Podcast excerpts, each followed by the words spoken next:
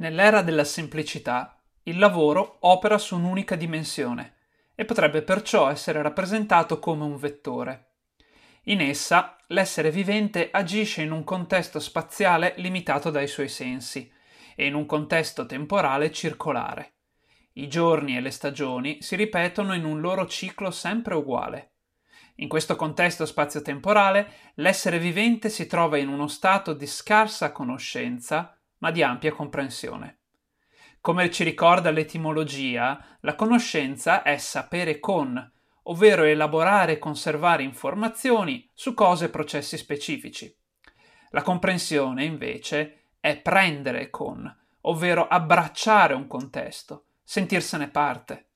L'essere vivente che si trova nell'era della semplicità, quindi, ha generalmente scarsa conoscenza degli eventi e quasi nulla dei processi. Tuttavia ha una grande comprensione dell'ambiente che lo circonda, tanto che il confine tra esso e la natura spesso sfuma.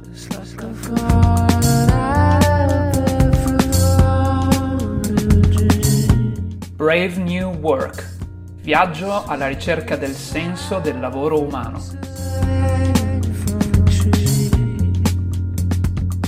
Ben ritrovata o ben ritrovato. Grazie di essere di nuovo qui. Nella scorsa puntata parlavamo di ere e di fasi in cui può essere organizzata la storia del lavoro. Ma cosa si intende esattamente per ere e fasi? Beh, le fasi sono più corte delle ere e si alternano quando cambia il modo con cui l'essere umano lavora, o meglio, il modo in cui interagisce con l'ambiente per estrarne dell'energia. Invece un cambio di era si ha quando, in concomitanza con un cambio di fase, c'è proprio un cambiamento nella natura eh, profonda del rapporto tra essere umano e ambiente e quindi nella natura del lavoro. È come se si aggiungesse una dimensione a questo rapporto tra essere umano e ambiente. Queste ere e queste fasi non sono a compartimenti stagni, ma si sovrappongono, si accavallano e diventano anche via via più brevi. Per esempio adesso noi siamo all'inizio della fase del senso, ma siamo ancora per molti versi dentro anche la fase della tecnica e per certi anche dentro la fase della scoperta, pur rimanendo sempre dentro l'era della complessità. Questa sovrapposizione sempre più frequente tra fasi disorienta l'individuo, mm, porta dell'angoscia all'essere umano, proprio perché il senso del progresso, della storia del lavoro sfugge e quindi è sicuramente utile provare a tornare indietro, a guardare al passato in una chiave appunto di evoluzione del lavoro, per provare a capire meglio come possiamo agire per assecondare questa evoluzione e creare un futuro che sia foriero di senso per eh, il nostro rapporto col lavoro e con l'ambiente. L'era della semplicità è di gran lunga la più duratura nella storia dell'essere umano essendo partita all'origine del genere Homo, circa 2 milioni e mezzo di anni fa, e arrivando fino alla rivoluzione stanziale, avvenuta circa 12-10 mila anni fa. Ma da cosa è caratterizzata questa era della semplicità? Beh, come abbiamo sentito nella lettura all'inizio di questa puntata, nell'era della semplicità l'essere vivente eh, abita in una specie di contesto circolare, o meglio dire ciclico, temporale. I giorni e le stagioni si ripetono sempre uguali e eh, dal punto di vista spaziale invece la sua interazione con l'ambiente è limitata dai sensi. In questo contesto eh, l'essere vivente ha uno stato di scarsa conoscenza, eh, per cui non si interroga rispetto ai processi, alle cause, alle conseguenze, non si domanda il perché agisce, forse nemmeno si domanda cosa fare, perché gli viene dettato dalla sua stessa natura.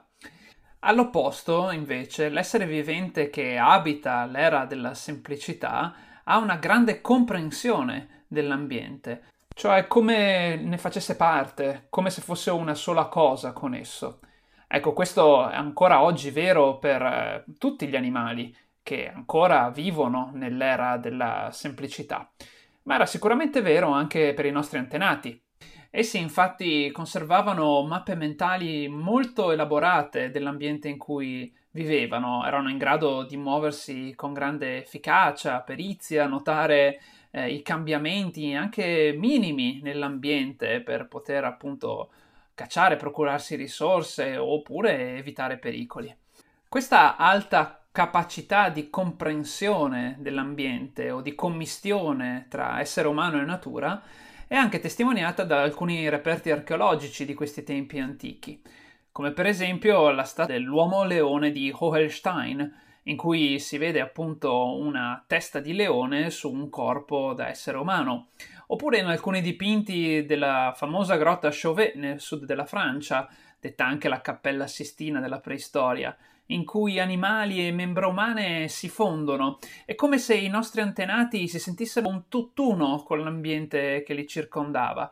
E da questo appunto la grande comprensione che caratterizza gli esseri viventi che vivono eh, nell'era della semplicità. A guardarla da questo punto di vista si potrebbe pensare che l'era della semplicità fosse un'era benevola con gli esseri viventi che la popolavano e la popolano, quasi idilliaca. In realtà non era affatto così, come è facile immaginare, e non era così in particolare nella prima fase dell'era della semplicità, ovvero la fase della carne, che potremmo dire andò dal 2 milioni e mezzo di anni fa a circa mezzo milione di anni fa, più o meno quando scoprimmo l'utilizzo del fuoco. Ma perché fase della carne? Alcuni recenti studi stanno mettendo sempre più in evidenza che probabilmente in passato gli esseri viventi erano molto più spesso carnivori di quanto non ci aspettavamo fossero fino a poco tempo fa. Questo potrebbe essere spiegato, almeno in parte, dal fatto che assumere carne, mangiare carne, è un modo molto rapido ed efficiente per eh, procurarsi delle calorie e quindi energia per sopravvivere e riprodursi. Questo dovrebbe far pensare che in passato l'ambiente fosse molto ostile per gli esseri viventi che vivevano. Non tanto perché ci fosse scarsezza di risorse, ma proprio perché c'era un gioco a somma zero tra la maggior parte degli esseri viventi, cioè o mangio o sono mangiato, o mi accoppio io o ti accoppi tu. Tuttavia sbaglieremmo anche a pensare all'era della semplicità come una specie di tutti contro tutti, in cui ogni individuo è perfettamente egoista e l'unica cosa che gli interessa fare è mangiare per evitare di essere mangiato. Questa concezione in realtà è comunissima ancora oggi, tanto che viene chiamato il problema economico fondamentale o il problema della scarsità, cioè questa convinzione che abbiamo, soprattutto per gli esseri umani, ma anche per gli animali, che gli individui siano mm, sostanzialmente egoisti, razionali e che agiscano solamente per il proprio tornaconto e per accaparrarsi per primi delle risorse scarse da un ambiente ostile. Ecco, in realtà neanche questo è effettivamente vero, soprattutto per un fatto, perché esiste la cooperazione. Esiste da tempi antichissimi, peraltro, e la possiamo vedere tutto intorno a noi. Cioè, gli esseri viventi, fin da tempi molto antichi, hanno cominciato a intuire, oltre la cortina del tempo immediatamente presente della propria individualità, che cooperando, ehm, mettendosi in gruppi, dividendosi i compiti, in un certo senso era eh, molto più facile accedere a certi tipi di risorse e sopravvivere.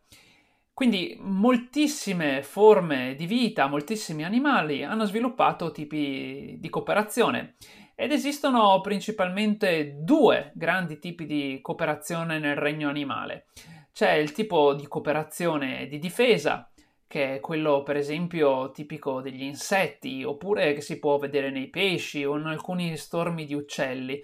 Mm, questi gruppi di difesa sono composti da tantissimi elementi, eh, e che si muovono con una responsività reciproca dove l'uno o l'altro eh, si adegua ai movimenti del proprio vicino e tutti insieme come se si muovessero come un unico organismo in un certo senso. Eh, basta aver visto uno stormo di ehm, rondini, per esempio, nel cielo per capire di cosa sto parlando.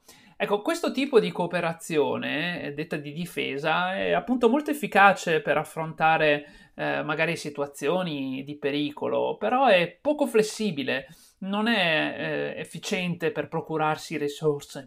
All'opposto, l'altro tipo di cooperazione, quella d'attacco che è tipica di alcuni mammiferi evoluti, come per esempio i lupi, è invece un tipo di cooperazione che è flessibile perché è in grado di adattarsi ai cambiamenti della situazione e quindi per esempio è molto efficiente durante una battuta di caccia.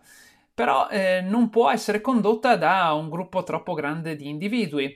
Infatti, per esempio, i branchi di lupi, quando superano una certa soglia, si dividono, proprio perché è difficile coordinare più individui in maniera flessibile per ottenere un risultato comune. Ecco, in questo binomio gli esseri umani rappresentano un'eccezione, perché sono gli unici esseri viventi in grado di cooperare sia in gruppi molto ampi, mantenendoli però allo stesso tempo flessibili. Eh, per esempio, pensate a uno stadio pieno di spettatori per un concerto. Ecco, solo gli esseri umani sono in grado di far cooperare un numero così alto di individui per ottenere uno scopo comune senza che nessuno si faccia male o si creino fazioni di esseri umani che si prendono a botte oppure utilizzino pietre e ossi per farsi la guerra. Questa spiccata e peculiare capacità di cooperazione probabilmente emerse nell'essere umano proprio durante la fase della carne e gli permise di differenziarsi da tutti gli altri esseri viventi e gradatamente uscire dall'era della semplicità. Lo sviluppo di questa capacità cooperativa fu favorita da due fattori, due handicap in realtà, quelli che apparentemente sembravano handicap e che caratterizzavano l'essere umano. Il primo di questi due handicap fu l'ovulazione nascosta. A differenza di tutti gli altri animali, l'essere umano, o meglio Homo sapiens, è probabilmente l'unica specie in cui la femmina non mostra chiaramente quando è fertile. Anzi, addirittura nemmeno lei sa quando lo è. Questo comporta una differenza fondamentale. Infatti, se nelle altre specie il maschio capisce rapidamente quando la femmina è in calore e cerca di accoppiarsi e fatto l'accoppiamento, la copula, il più delle volte se ne va per la sua strada. Invece per l'essere umano eh, questa cosa cambia perché il maschio è obbligato a gravitare intorno alla femmina anche dopo la copula, proprio per sincerarsi che sia il suo materiale genetico quello a essere passato alle future generazioni. Naturalmente non siamo e probabilmente non eravamo eh, gli unici esseri viventi con relazioni monogame o comunque stabili, però sicuramente questo fattore ha fatto sì che si creassero dei piccoli gruppi familiari, magari anche un po' allargati per via di una certa promiscuità, comunque stabili, in grado di cooperare e comunque che avevano, dovevano condividere eh, missioni in un ambiente spesso ostile. Il secondo tipo di handicap, invece, era dovuto al fatto che i nostri antenati non erano molto attrezzati per la caccia, non possedevano artigli, no, zanne acuminate, non avevano muscoli così scattanti come i felini e nemmeno una forza particolare. Ecco, questo li spinge in qualche maniera ad ingegnarsi, a cooperare tra di loro, ma anche a cominciare ad utilizzare degli strumenti. E in effetti, probabilmente i nostri antenati, i primi ominidi, furono le prime specie a usare degli strumenti. Oggi sappiamo che ci sono anche altre specie che sono in grado di usare degli strumenti, sicuramente i primati, ma anche alcuni polpi, per esempio, e alcuni uccelli. Eh, ma cosa facevamo in particolare eh, noi eh, con gli strumenti? Beh, ci sono buone evidenze che, per esempio, utilizzassimo delle selci per spaccare le ossa delle carogne lasciate da altri predatori più efficienti di noi e quindi poter succhiare quindi il midollo, che era una sostanza piena di energia, con molte calorie e sostanzialmente l'unica a cui gli altri esseri viventi non erano in grado di accedere. Da questo poi derivò a poco a poco lo sviluppo di altri tipi di strumenti. Tra questi in particolare spiccano le cosiddette asce da pugno, che sono queste selci, di solito queste pietre a forma di goccia e che si possono trovare in gran numero eh, nelle caverne che riportano appunto dei, eh, dei reperti di questi tempi lontani. Ma cosa hanno di particolare queste asce da pugno? Beh, eh, hanno, conservano almeno tre misteri. Anzitutto che sono veramente molto frequenti in alcuni siti in cui si suppone eh, vivessero non più di una dozzina di individui, massimo una ventina, se ne sono trovate decine, decine, decine. E poi un'altra cosa strana è che molte di queste asce da pugno in realtà non sembravano essere state prodotte per un utilizzo, cioè erano troppo pesanti, troppo taglienti, non, non è, si era in grado di utilizzarle eh, senza il rischio di farsi male. E poi un'altra cosa, forse ancora più stupefacente, eh, in alcuni casi, come per esempio in Sudafrica, a Kathupan, si sono ritrovate delle selci, delle asce da pugno, eh, modellate come se fossero dei pezzi di artigianato, eh, come delle gocce levigate perfette. Ecco, questo cosa può dire eh, del nostro rapporto de- col lavoro nella eh, fase della carne? Eh, che probabilmente, anzitutto, eh, è un po' nella nostra natura quello di lavorare eh, i nostri antenati di oltre mezzo milione di anni fa probabilmente non si chiedevano perché lavoravano, così come fanno certi uccelli eh, che costruiscono e distruggono il proprio nido ossessivamente, eh, noi dobbiamo usare l'energia che abbiamo, dobbiamo in un certo senso lavorare, non siamo fatti per stare con le mani in mano. Ecco. Non solo questo, ma anche il fatto che traiamo piacere da quello che facciamo sin da tempi antichissimi altrimenti non si spiegherebbe perché eh, gli esseri umani eh, di milioni di anni fa spendessero tanto tempo per produrre oggetti gradevoli alla vista che però non avevano alcuna funzionalità precisa. Le asce da pugno furono prodotte da circa un milione e mezzo di anni fa a circa 150.000 anni fa, quando i nostri antenati smisero abbastanza rapidamente di produrle e questo perché? Perché probabilmente scoprirono uno strumento molto più potente, molto più flessibile, che cambiò per sempre il nostro destino, il fuoco.